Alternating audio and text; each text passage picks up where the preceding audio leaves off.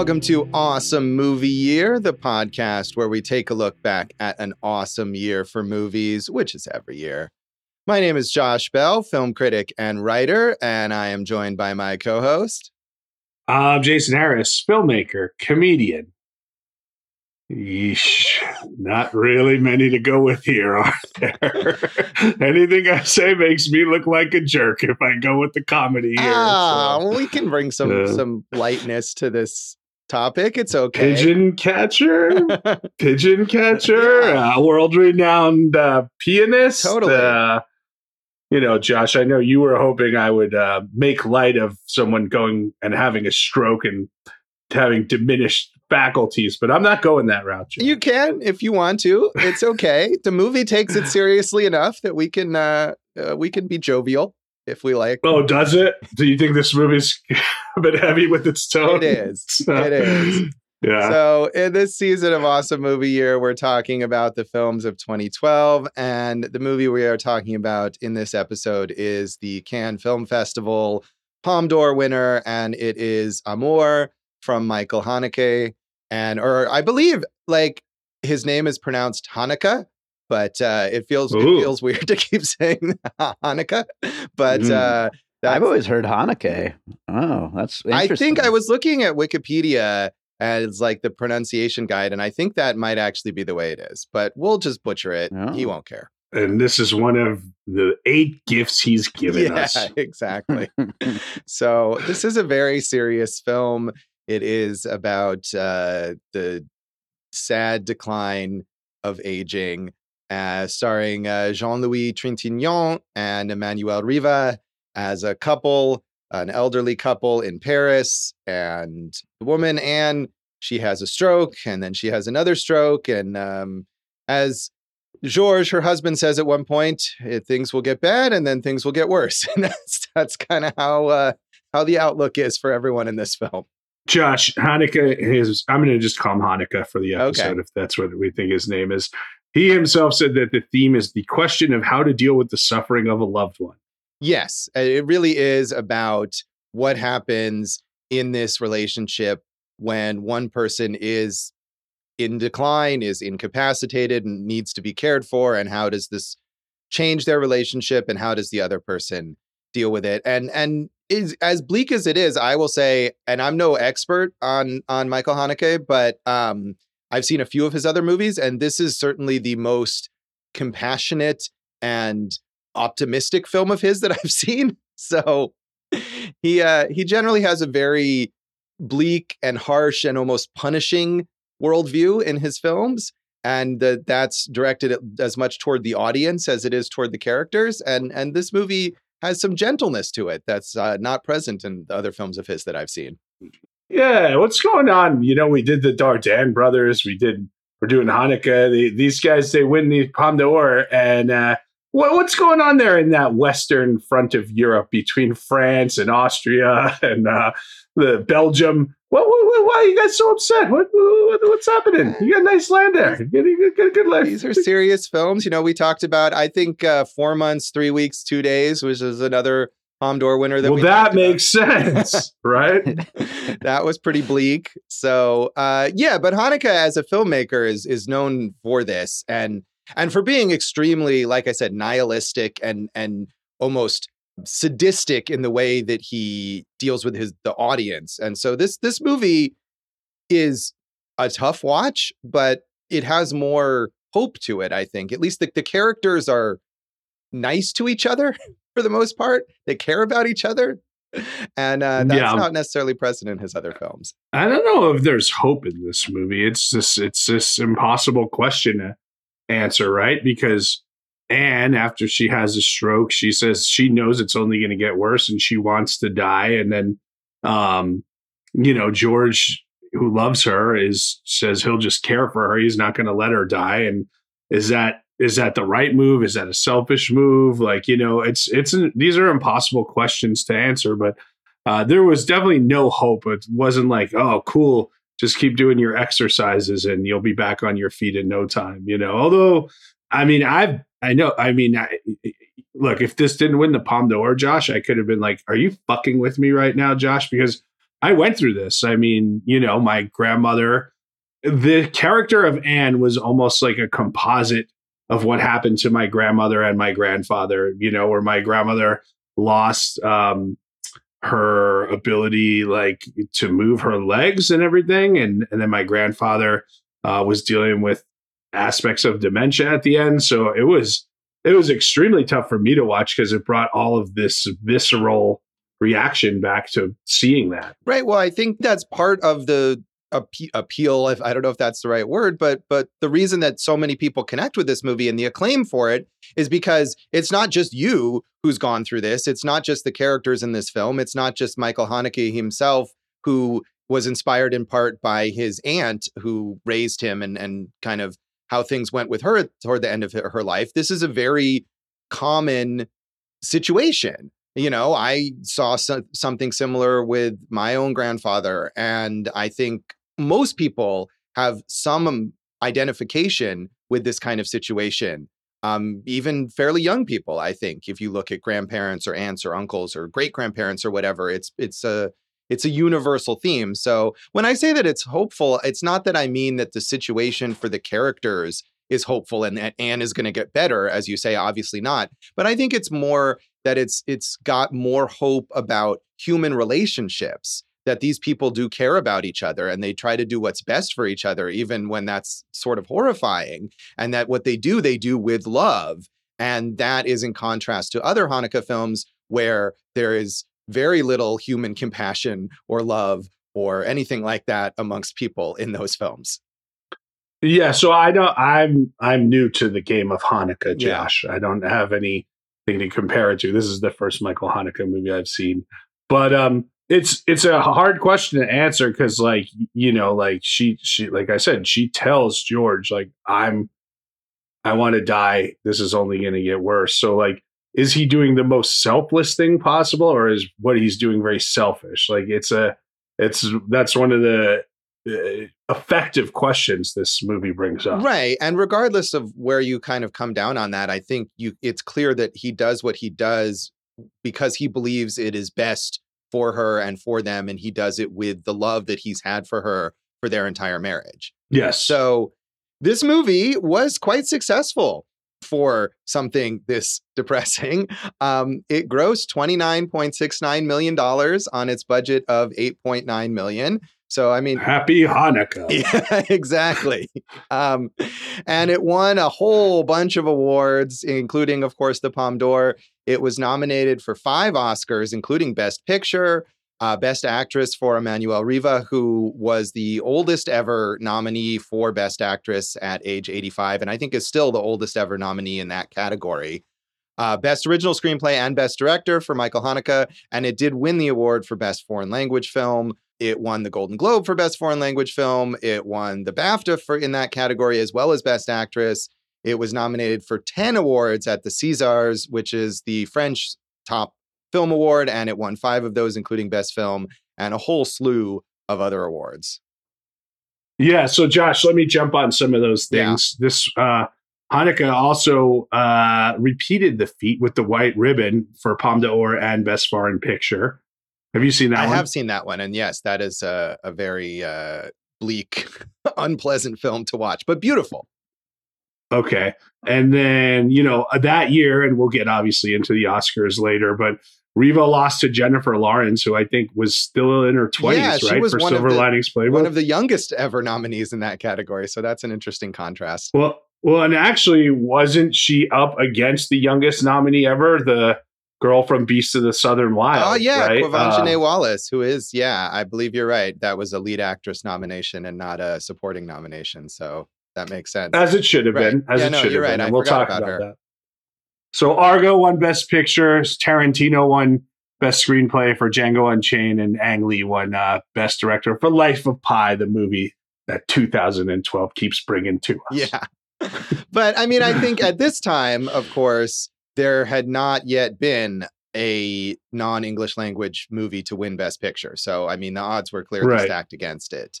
Um, just the fact that it got nominated in that, I didn't realize in those major categories. I had forgotten that it had gotten nominated beyond just the foreign language film. Yeah, and I think at the time maybe this was like the sixth or seventh foreign language film to ever be nominated for Best Picture. Um, Josh, I pulled this out of the research at at uh, Cannes that year. Jury president Nanni Moretti uh, told Michael Haneke that it had it had it been up to him, he would have awarded the film not just the Palme d'Or, but Best Actor, uh, Best Actress, Best Director, and Best Screenplay. Ironically, Haneke himself was responsible for getting the rules changed, which allowed one film to only win one major award. When in 2001, his film The Piano Teacher won three awards at Cannes, the Grand Jury Prize Best Actress and Best Hmm. Actor. Yeah, I know they usually try to spread those around. I didn't realize it was as recent as 2001 that they changed those rules because I think most film festivals usually try to, even if it's not a, a formal rule, just as a as a way of, you know, giving support to different movies, they try to spread those awards around. I mean, okay, but like, does Emmanuelle Riva not give like one of the great performances any of us have ever seen on film here? Like, maybe just for that alone, you'd be like, yeah, let's throw the awards out here. Right. You No, know, she, the rules out. She, she so. is fantastic in this movie and in what I'm sure is an extremely difficult performance for her to give and and has to be difficult also not just as an acting challenge but I would have to think as a person at 85 years old to like go through all of these things that you imagine could theoretically be happening to you at, at any time at any moment there is has got to be really emotionally difficult.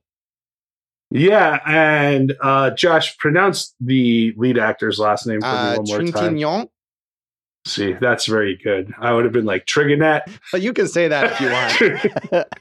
but I mean, you know, he had he had he, he's a legend, and he had taken years off from uh, being in films to focus on stage work, and he came back specifically for this movie and specifically with Hanukkah. And um, you know, these are just these are just masters, you know, showing their capabilities at this point in time. Oh yeah, absolutely. He had been. I think this was his first film in 14 years at this point, and he is. I mean, both of them are these major actors of like the French New Wave era, and Trintignant especially had just done like 100 plus films, I think, uh, over the course of his very long career. So, I mean, I think that was part of it, and that's something that reviews mentioned too. That I that I noticed. I don't know if it's in any of the excerpts I have, but a lot of them talking about how some of the power here is the fact that you've seen these actors in their younger days in these major films, and now it's like you know them, and we're watching them as these characters who are declining, and that's an extra layer of sadness because this movie is all about layers of sadness. It is. Uh, interestingly, I'm looking at the awards from Cannes from this year, and uh, there is um, our friend from um, Romania, uh, won for best screenplay, Christian Mungiu. Ah, yes. yeah, who we talked about with that other lovely Uh, piece. from four months, three weeks, and two days. Yes, he's a. yeah, which was a great. It was, and he's a Cannes favorite. I think his a lot of his films have won awards uh, over the years at But- Cannes. But that's what I don't understand because uh, he won for Beyond the Hills, and then the best actress of the festival were both the actresses from Beyond the Hills. Hmm. So I'm confused. Yeah, I don't know how that works, but uh, anyway, uh, it wasn't like this movie was short on awards, certainly, and it also was almost universally critically acclaimed on a, an incredibly wide scale. So uh, Roger Ebert said, "Amour, which won the Palme d'Or at Cannes last year, is an unexpected kind of masterpiece by Hanukkah." Whose films have included the enigmatic Caché and the earlier Palme d'Or winner, The White Ribbon. We don't expect such unflinching seriousness, such profundity from Hanukkah. Unlike a mysterious film such as Caché, which audiences are still debating, this one is spoiler proof. Its opening scene essentially tells us how it will end. Why would we want to see such a film, however brilliantly it has been made? I think it's because a film like Amour has a lesson for us that only the cinema can teach. The cinema, with its heedless ability to leap across time and transcend lives, and dramatize what it means to be a member of humankind's eternal audience. I thought a lot about that opening scene after watching this movie, which is you see Riva's character and she's dead and she's on the bed and she's been there for a while at this point in time. And I thought about that, like, um, because we never come back to that policeman, you know, we barely come back to that instance. I was wondering why start the movie with that scene. Was that just because this is so bleak and harsh that you kind of need to like let the audience know okay this is the we're we're setting a baseline for where it's all going or it was a it was interesting because like I, I was thinking like would that have been more effective if we didn't see that until the end? I don't know you know? Yeah i mean i think he kind of wants to tell you that it's not going to work out even though you can intellectually know that someone of that age with those health issues is not going to recover most likely but i think there's a tendency in in films and just in life to have hope to think that something could always turn out well. And he wants mm. to make it clear to you that this is not a story about that. This is a story about a decline that ends in this death and that you have that in mind the entire time as you watch what they go through is is sort of my feeling about it.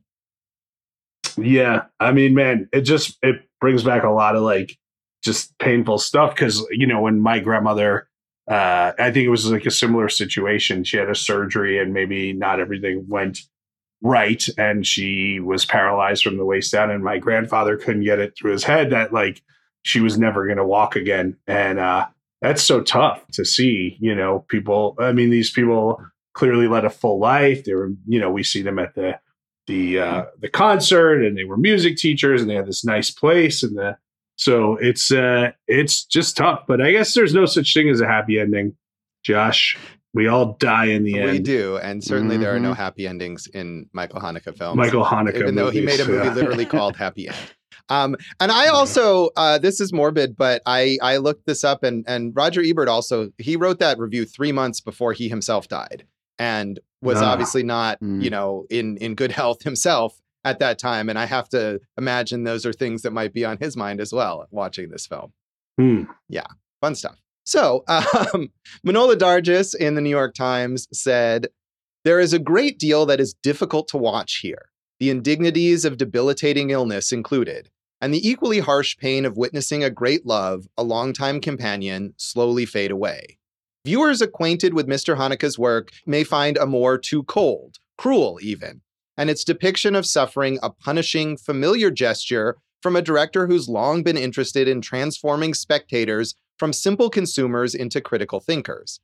Yet there's another point to be made here, namely that all the violence and Amour is crucial to Mr. Haneke's rigorous, liberatingly unsentimental worldview, one that gazes on death with the same benevolent equanimity as life.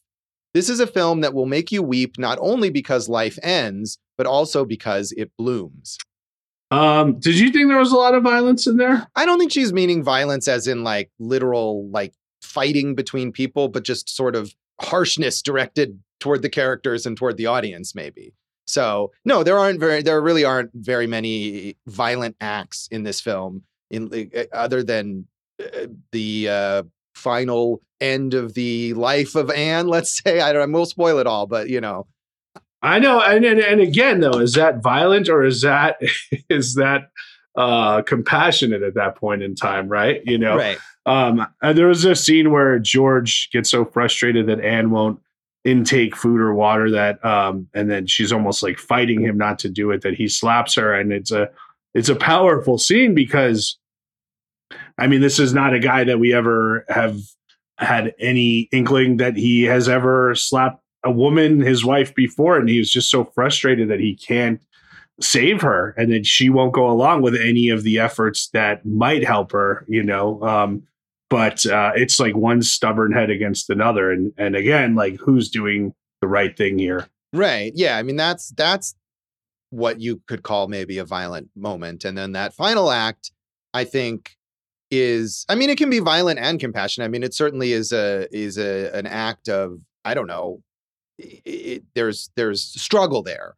But yeah, I think the character certainly sees it as compassionate and it is compassionate toward her and compassionate toward him. That it's not that he's not ever thinking of himself in there and it's not like he should never be able to think of himself, right? He's a human being right. too. And he has a lot of those conversations uh, with his daughter, uh, played by Isabelle Huppert, who we've talked about before on our Heaven's Gate episode. Oh, Josh. Oh man, Heaven's Gate keeps coming up this season. I know it's a it's a it's a powerhouse film, and one day you'll you'll get around to realizing. Yeah. that. So finally, Kenneth Turan in the Los Angeles Times said, Amour is a perfect storm of a motion picture, with an icy, immaculate director unexpectedly taking on deeply emotional subject matter. What happens to a lifelong harmonious marriage when the wife suffers a series of debilitating strokes that change the couple's life beyond recognition? The resulting interplay of ruthless restraint and unavoidable passion, plus the film's refusal to shrink from depicting the inevitable horrors of physical deterioration, is devastating. Finally, however, as its title insists, Amour is a moving love story, a privileged glimpse of a relationship between two people who are everything to each other, and a film that enlarges our understanding of a reality we would prefer not to confront. I think that's true, especially here in America. Right? We don't do death very well here. Yeah, I mean, this is a country where there, it never really comes up, and and we get the sense, I think, from where they live, that these are fairly financially comfortable people. But oh, they're definitely yeah. I mean, I, I honestly, I don't mean to interrupt you, but that was one of the things I was thinking while watching this. Imagine if they didn't have money that like had the struggles they would have gone through here. right, but what I wonder is that in France, if they didn't have, I mean, they they clearly do have money, but we never really talk about uh, how much of this care is is subsidized. I mean, there is the one scene where Georges pays the nurse that he's fired. And so obviously he has been paying these women or has to pay them. But, you know, this is a country with with nationalized health care and there's never a question of is this even going to be difficult to afford, right? Even if they're well off, he never says anything like it's costing a lot of money or asking the daughter about financial support or her offering financial support or anything like that. And she's clearly successful as well. So I think that's a big part of it that even in the US, even if you're financially comfortable, something like this can just be so incredibly expensive that it it, it com- completely decimates all of your finances.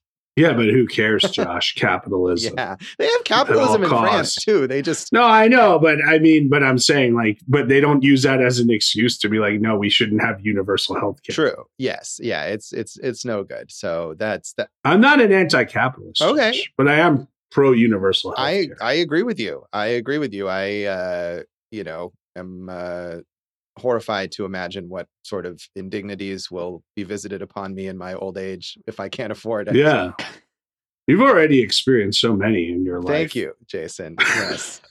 um anyway, so um had you you never watched this one or any Michael Haneke films before? No, and you told me about how just brutal it was going to be, but um, it, it's it's a good movie, man. It's a really good movie, and it um, I think it paces it. It's got such a good pace to it. Like he does a great job of keeping a pace to this. Thing. Yeah, that was one thing actually that I was a little less enamored of is I feel like it does get to a certain point where you're like, okay, now you're just being mean to the audience and the characters. And which is his thing generally, but um I I kind of did feel that way at, at at certain points. But but I I do think it's really good and I had seen it before and I looked back at my review of it that I'd written and I was sort of lukewarm on it at the time, actually. I think maybe in part because it had just been like this hugely hyped film. And already by the time I got to see it, it had been awarded and gotten so much acclaim that it's you have these high expectations.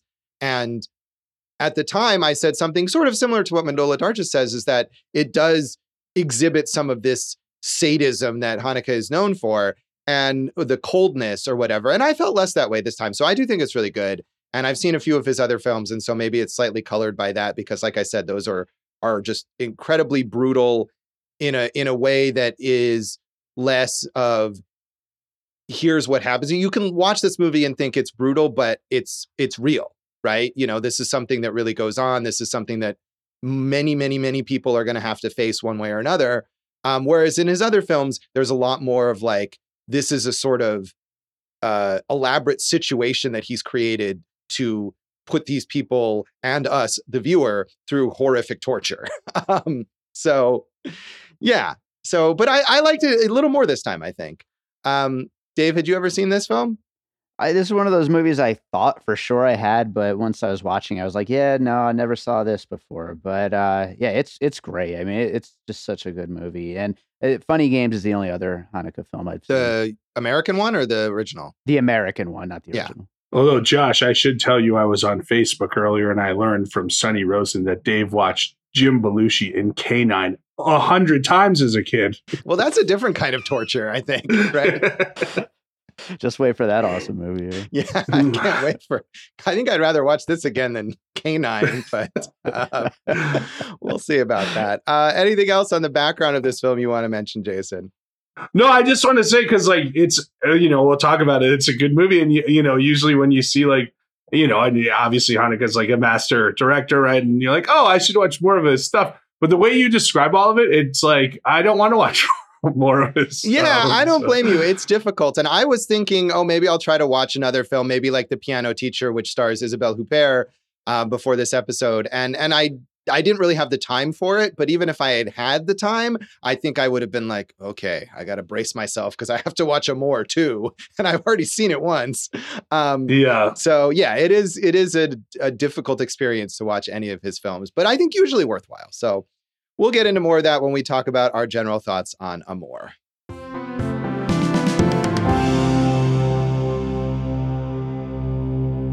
Welcome back to Awesome Movie Year. In this episode of our season on the films of 2012, we are talking about the Cannes Palme d'Or winner Amour from Michael Haneke and uh, the general unpleasantness, but rewarding unpleasantness, I think, usually of of this director's films. And Jason, what was the hardest part of this film for you to watch? Do you think? Oh, let's go there. Uh, let's see. I mean, the whole the the whole disintegration of uh, Riva's character. Like I said, it reminded me of a combination of both of my grandparents. But I think at the end, where he's singing to her, and you see her like struggling to get the words out of the song, and it's like this combination of her body has failed her, and you don't know how much of her mind has failed her at this point. Like that was a very difficult scene to watch. Yeah, and I think you know, we, as we've said, Emmanuelle Riva's performance in this movie is so impressive, and that's such a like a physical performance. The way that she, I mean, she's fully physically how do you able, do that? and yeah, to to to Oh. do that, I mean, is just as as much of a physical effort. I feel like as someone playing like a demon in a horror movie or something, where they have to contort their body in weird ways. So It might be harder, Josh, because you really have to just focus on specific elements of your body as opposed to using the whole instrument, right? Right, right, and really seized up there. But yeah, I think for me one of the most difficult things is that scene that we we mentioned where he's trying to get her to drink water and she's just refusing and refusing.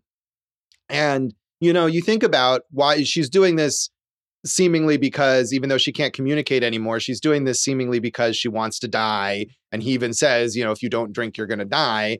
And I was thinking about how awful it would be, as as terrible as her situation is at the moment, how much worse it would be to sit there and then like die of dehydration or something. That that's what she feels like is a is a better alternative to what she's dealing with at that moment. So you know that was that was rough. I think at that point, I don't think she. I think it was almost more of a statement of like, "Let me go," Right. You know.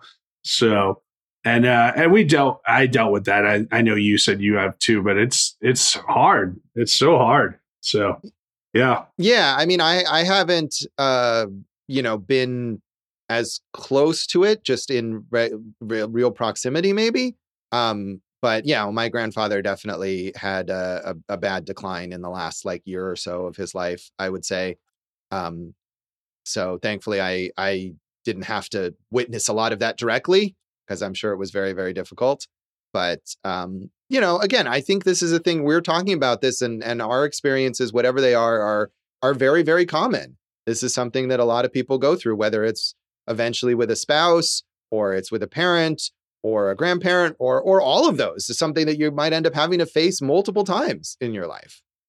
Right. Hey, Josh, let me ask you a few questions Yeah. about this. Um, so he fires the nurse um, who he said treated her uh, badly. Did, did I miss something in there? I I didn't really see any instance of the nurse treating uh, Rivas and and that badly. I mean, the only scene that you see of that is when she's like combing her hair, and she's doing it a bit aggressively. I guess it looks like it's maybe not very pleasant for her, and clearly she doesn't want that to be done to her at that moment. And then the nurse like is trying to show her her reflection in the mirror, and she's very upset. And I don't know if that's meant to specifically be the incident that is like the breaking point, but I think the idea there is that she's just maybe insensitive and uh she's gonna just do it her way and not Right, listen right. have the bedside That's what I saw. That's Yeah. exactly what I saw. It was like it was just by the books, not taking into account uh, her feelings whatsoever. yeah and Mm. that maybe not that she's being harmful necessarily but but he is unable to see someone treat his wife with that level of sort of indifference where he's been doing everything possible to treat her with the most care even you know to his own Mhm. detriment possibly Uh, definitely to his own detriment. I mean, dude, how could you how could you come out of that situation stronger? you know what I mean? Like it's got to just tear you apart physically and mentally and emotionally and he knows that, you know.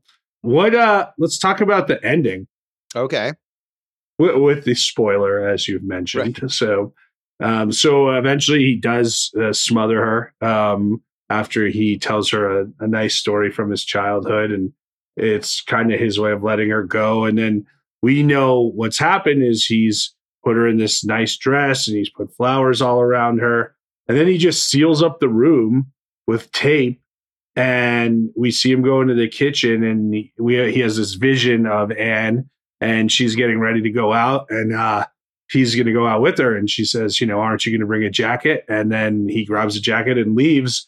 And that's the last we ever know of this person. And we know from the beginning that the only reason that they found Anne was because of, you know, people either checked or, you know, or there had been no type of response from anything in the apartment for days. Right. I mean, I got the impression that he is now also dead. And we see that after he seals up the room, that for some undetermined amount of time, he's just been living there. We see that he's set up a bed in like the den or office area or something like that. So he's just been living. And then right before that final scene of him, when he has this this vision of her being perfectly healthy and, and getting ready to go out, he kind of wakes up in the bed and he struggles to get up. That was a hard scene to watch. too. Yeah. And I think what that indicates there is that is a moment where I feel like, you know, he has also died, right? Whether he had a heart attack or a stroke or something, his body has given out and he's dead. And even though we don't see in that opening scene when they break in,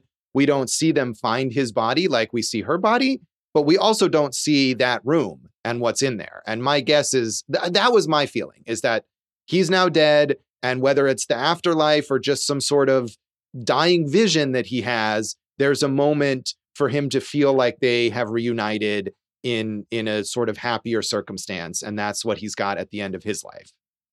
Is there anything to this, Josh? Um, you know, th- throughout the movie, these pigeons keep flying in in the window, right? And we see at one point Anne is on the floor by the window because she was trying to probably jump out of the window, correct? Oh, I didn't necessarily, uh, maybe I didn't necessarily get that. I thought it was because at that point she's in better shape, I guess, and is is mentally competent. And I thought that was a more of an illustration of her stubbornness that she thought she could grab something off the table or whatever without help and has to realize that no, she can't. But you might be right. Okay, You might be right. and you might and you might be right but i kept we kept coming to the window and unwanted you know birds coming in and maybe her trying to get out and i thought you know maybe that's what happened maybe he just jumped That's what I thought. Really? Actually, yeah, I thought that he took all those clues of the birds, of her possibly trying to jump, and that's what he did after he finished smothering her. I mean,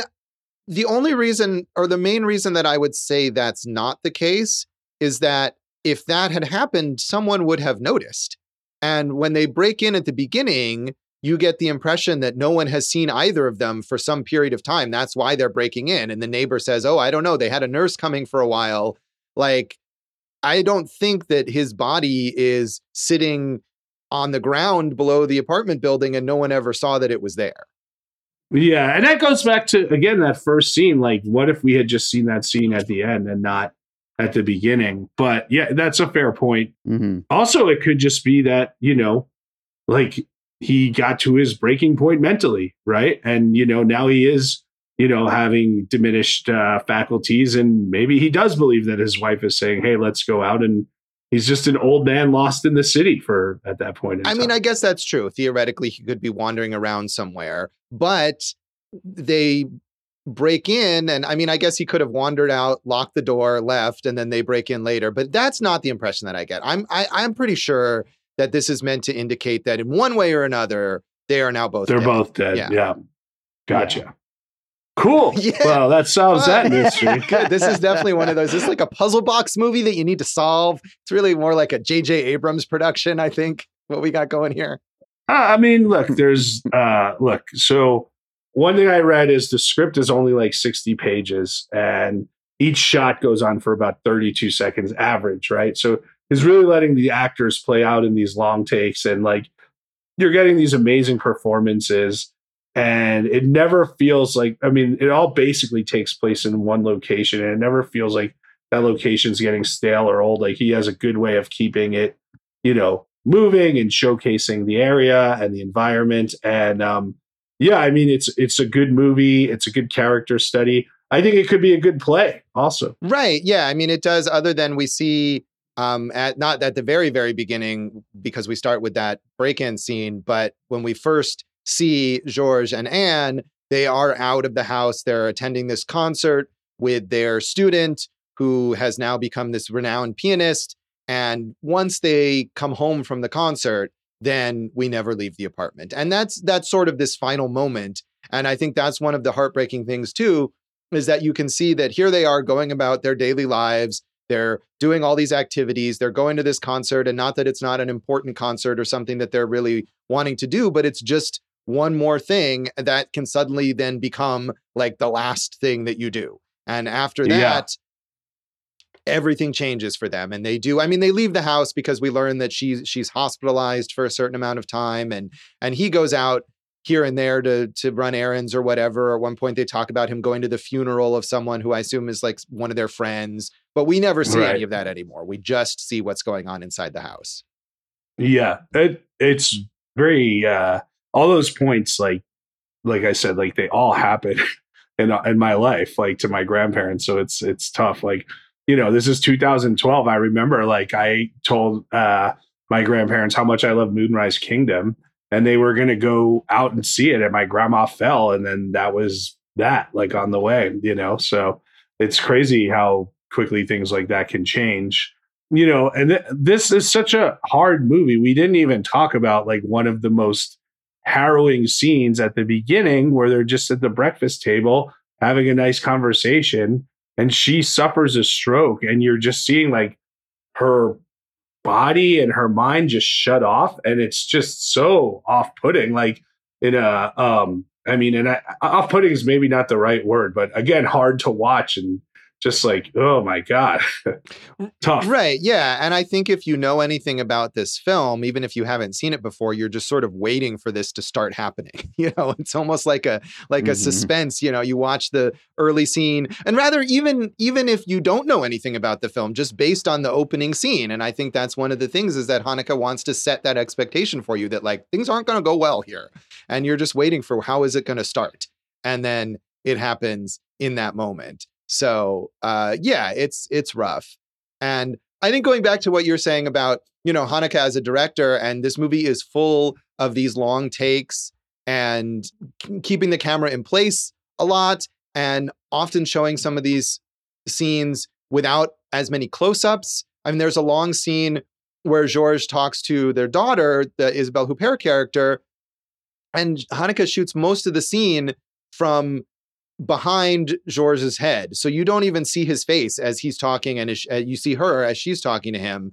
But, you know, there is, I think, that remove, which is something that he's known for, uh, these films being very aloof, being very clinical, and also where you have to really hone in on something in the frame and he's not going to direct you to what it is. I think of also the the scene where we see the audience in the concert at the beginning and you don't necessarily know who our main characters are yet and they're just there amongst the audience and you have to kind of pick them out and you know he's known for Mm. that uh, the review that talked about the end of Caché and um, there's a the the scene at the end of Caché that people people talk about again and again is something where you have to really like pick out some tiny background thing that's key to the entire plot of the movie that wraps it up at the end theoretically that people debate um, so I mean, there's definitely that remove. And I saw this quote from from Trintignant who said, uh, "Often directors ask us to show what we feel, and with Haneke, no. Above all, you mustn't show what you feel. You just have to feel, and he does the rest."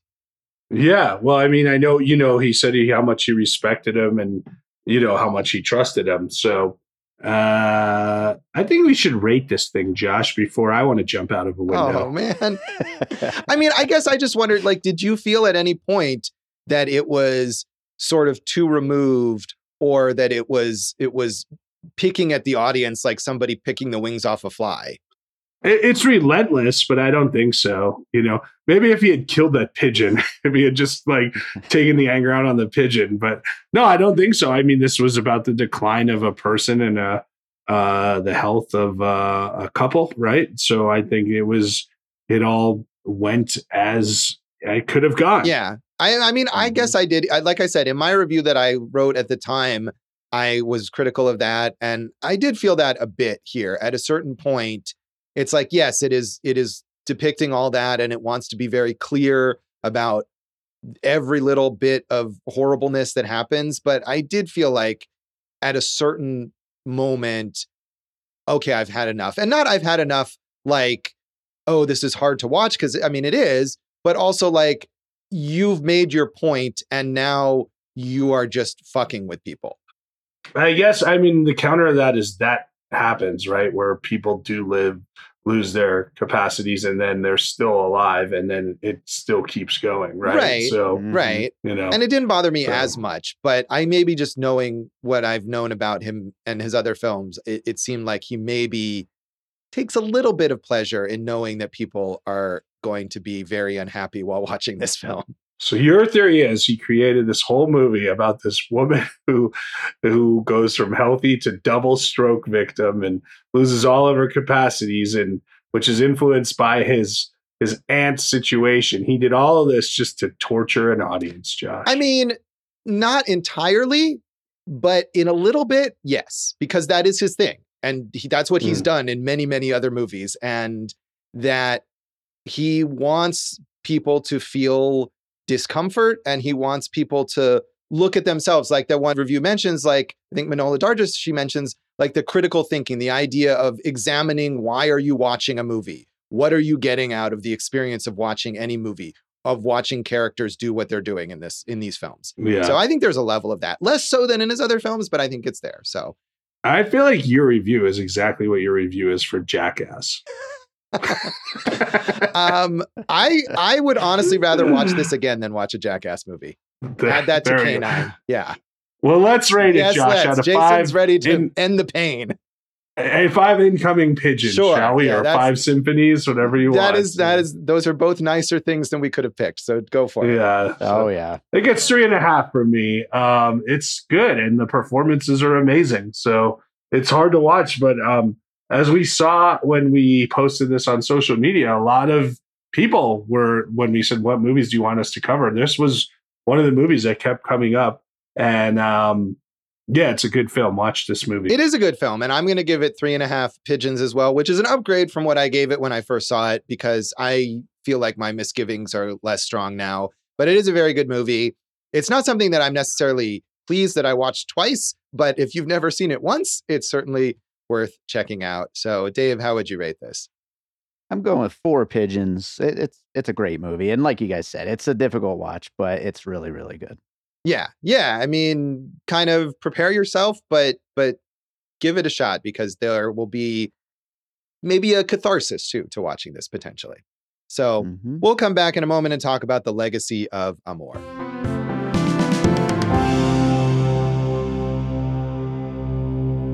Welcome back to Awesome Movie Year. In this episode of our season on the films of 2012, we are talking about Cannes Film Festival Palme d'Or winner Amour from Michael Haneke.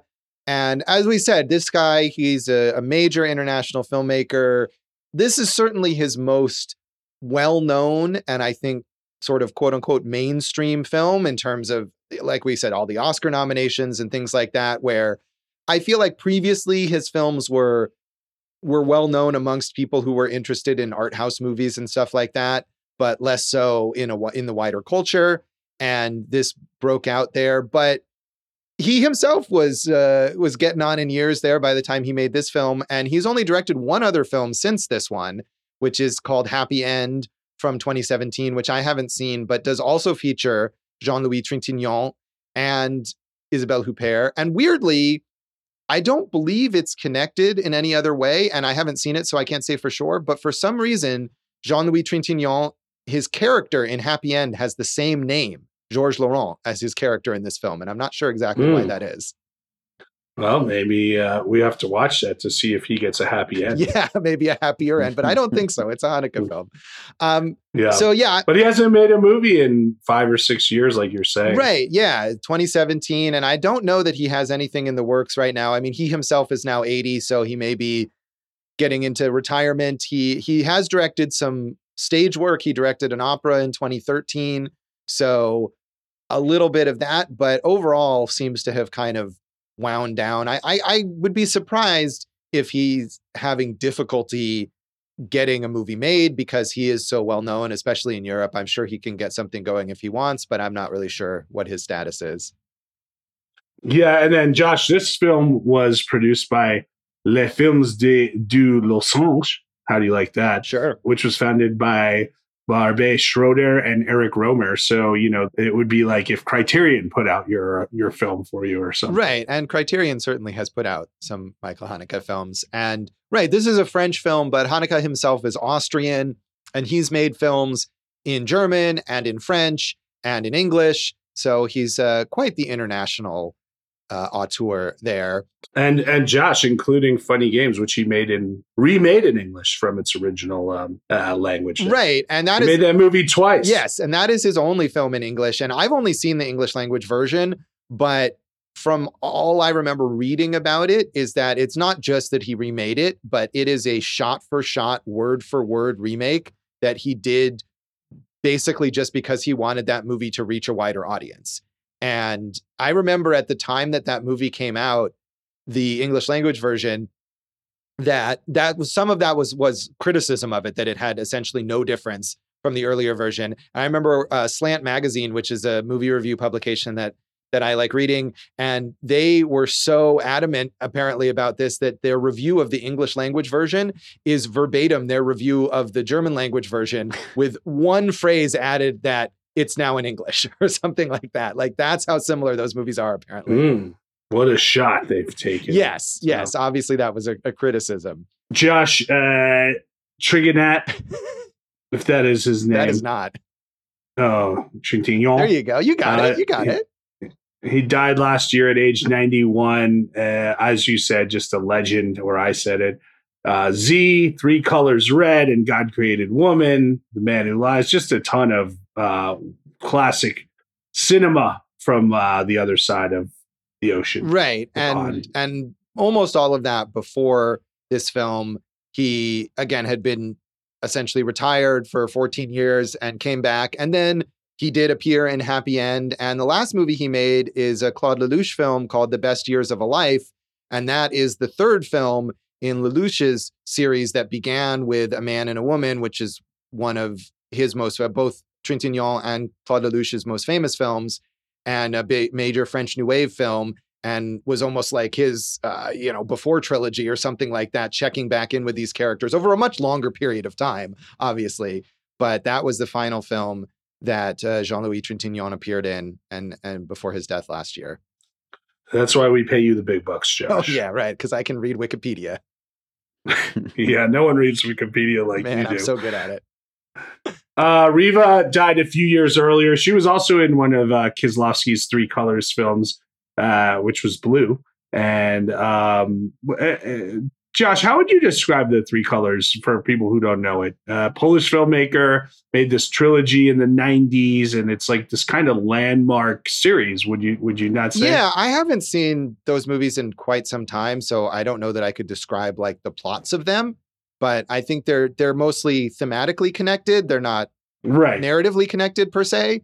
Um, I think, and they're red, white, and blue. Yeah, and and representing different emotions or different uh sort of life experiences i you know i'm i'm messing it up probably but um you're right definitely landmark films from Kieslowski and each one about a, a main mainly about a female character i think juliette binoche in one and is it julie delpy in uh in another one and i forget in the third one so maybe i'm totally wrong. I think it's time for us to revisit it. I haven't seen them since college. Yeah, either. I think one of them might have been an option potentially for one of our seasons, and we didn't end up doing it. But certainly, those are our major international films. Emmanuelle Riva also she she only had a, a couple, I think one or two more film roles after this, but she did return to performing on stage, and that was something she did a lot in her career. Isabelle Huppert, like you said, we've talked about her in Heaven's Gate. I mean, such a different kind of movie. She's an incredibly prolific actor in multiple languages, really like one of the major international actors of the last, what, 30 years more. Finally was no- nominated for an Oscar for Elle, the uh, Paul Verhoeven film. And she worked with Michael Haneke again. She was also in Happy End, but had previously worked with him in The Piano Teacher and I believe in The Time of the Wolf also, which I've seen. And I just love this is the range of her career her two major roles in 2022 were in EO and Mrs. Harris Goes to Paris. I mean, I feel right. like you can't get more diverse than that. Yeah. Who did she play in EO? I don't even know. the remember. donkey. I don't know. I haven't I haven't seen it, but I just noticed that it was her credit. So I think it's funny though, Josh, because we we she is one of the most acclaimed and awarded actresses of the last 40 or 50 years. And this is a smaller supporting performance and Heaven's Gate we said was probably the wrong fit for her. So I don't think we've really, you know, gotten to the meat of what she's able to accomplish as an actress on this show. Right. Yeah, I think we have we've not talked about a movie where she's the lead performer and in this one it is a smaller role. I would imagine in part because she'd worked with Michael Haneke before and was happy to do whatever he asked of her. But I mean, I think she's good. You know, you have to convey, we didn't really talk about that character, but you have to convey there the mix of caring and also she's a bit self involved. You know, there's that scene where she's just talking meaninglessly about her investments or whatever to right. to Anne as Anne is lying there in bed unable to speak and it's like on the one hand that seems very self-involved but on the other hand you can imagine that if you're in that situation and you're just at such a loss for like, what do I even do here? You just start exactly. babbling about whatever comes to mind. Yeah, I think that's what it is. Is like she's just like, well, what would I normally talk to you about? That type of thing. Right, right. So, um, but I do think that's a good uh, performance from her. That's just overshadowed because the others are such major uh, pieces of work. You're a major piece of work. the other person I wanted to mention briefly, Alexandre Tharaud, who is the pianist who they uh, see perform at the beginning of the film and then comes to visit them later on. And he's an actual French concert pianist playing himself. This is the only movie he ever acted in and is became went on to record many many albums as an incredibly successful classical musician in France. And I thought that was kind of interesting and and random. Yeah, I I noticed the same thing. Yeah, so I mean, I'm not sure how that came about and why he ended up being in the film that way, but uh what a film if you're going to be in one movie in your entire career. Which one what a what film to pick. There you go this is the one. So. yeah. So um jason what is your favorite movie about the decline of old age? Do you have one beyond huh. this one? I have to think about that. That's a good question. So uh let's see. You know we were uh my old writing partner and i were going to write one about a about a like a grandfather and a grandson who the grandfather knows he's going to die and he says like i want to go you know have one more week in vegas and party it up with you and then um and then i'm going to kill myself so um a decline in old age that's uh do you have one josh i'll have to think about yeah that. well because so. i came up with this so i thought of it but um yeah i mean i was thinking of the father i mean especially in terms of like if we talk about legacy of this film things that have come later um, that movie, which was just from a year or two ago, and is also incredibly hard to watch with a, an amazing performance from Anthony Hopkins as a man who's dealing with dementia, and mm-hmm. a movie that really puts you in the perspective of the person who's dealing with this. You know, if we want to say Haneke has a certain level of remove, perhaps here, the father is the opposite of that. And it really puts you right alongside what would it be like to experience this. So I don't know if, if you've seen that, Jason, but it's, I mean, it's a tough watch, but also a really good film.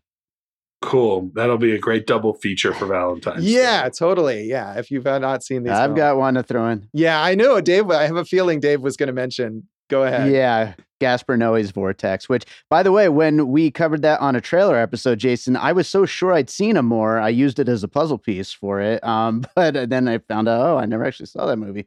But uh, yeah, I mean, just as brutal. And uh, it, it's about a, an old couple uh, dealing with dementia. And of course, it being Gaspar Noé, you know, first of all, just as brutal as can be, but then it, it kind of has, I, I don't want to use the word gimmick, but I mean, I guess that's what you would call it, of it being split screen to kind of keep their experiences separate because they can't really understand each other anymore at that point.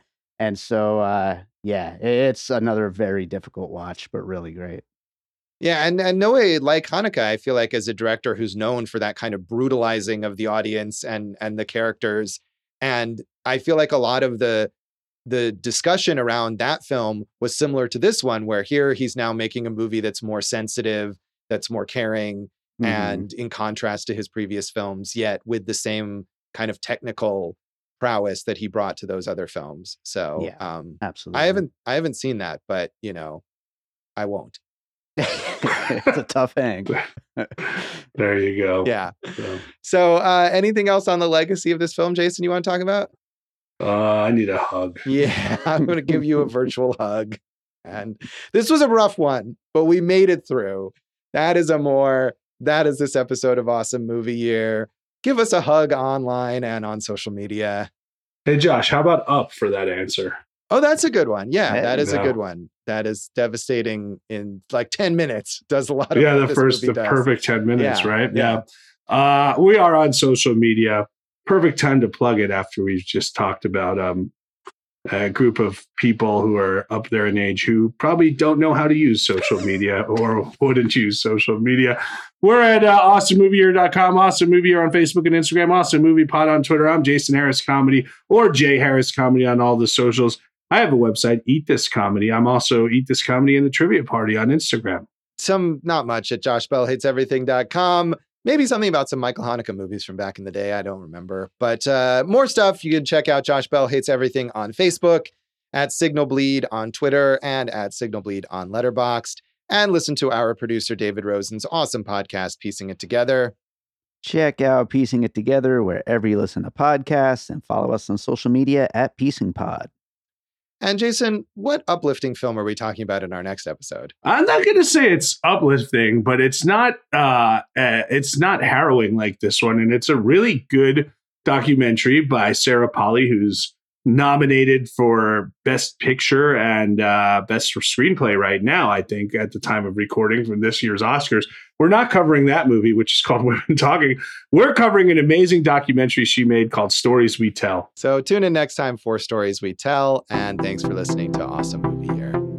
Thank you for listening to Awesome Movie Year. Make sure to follow Awesome Movie Year on Facebook, at Awesome Movie Pod on Twitter, and at Awesome Movie Year on Instagram. And if you like the show, review us and rate us with five stars on Apple Podcasts.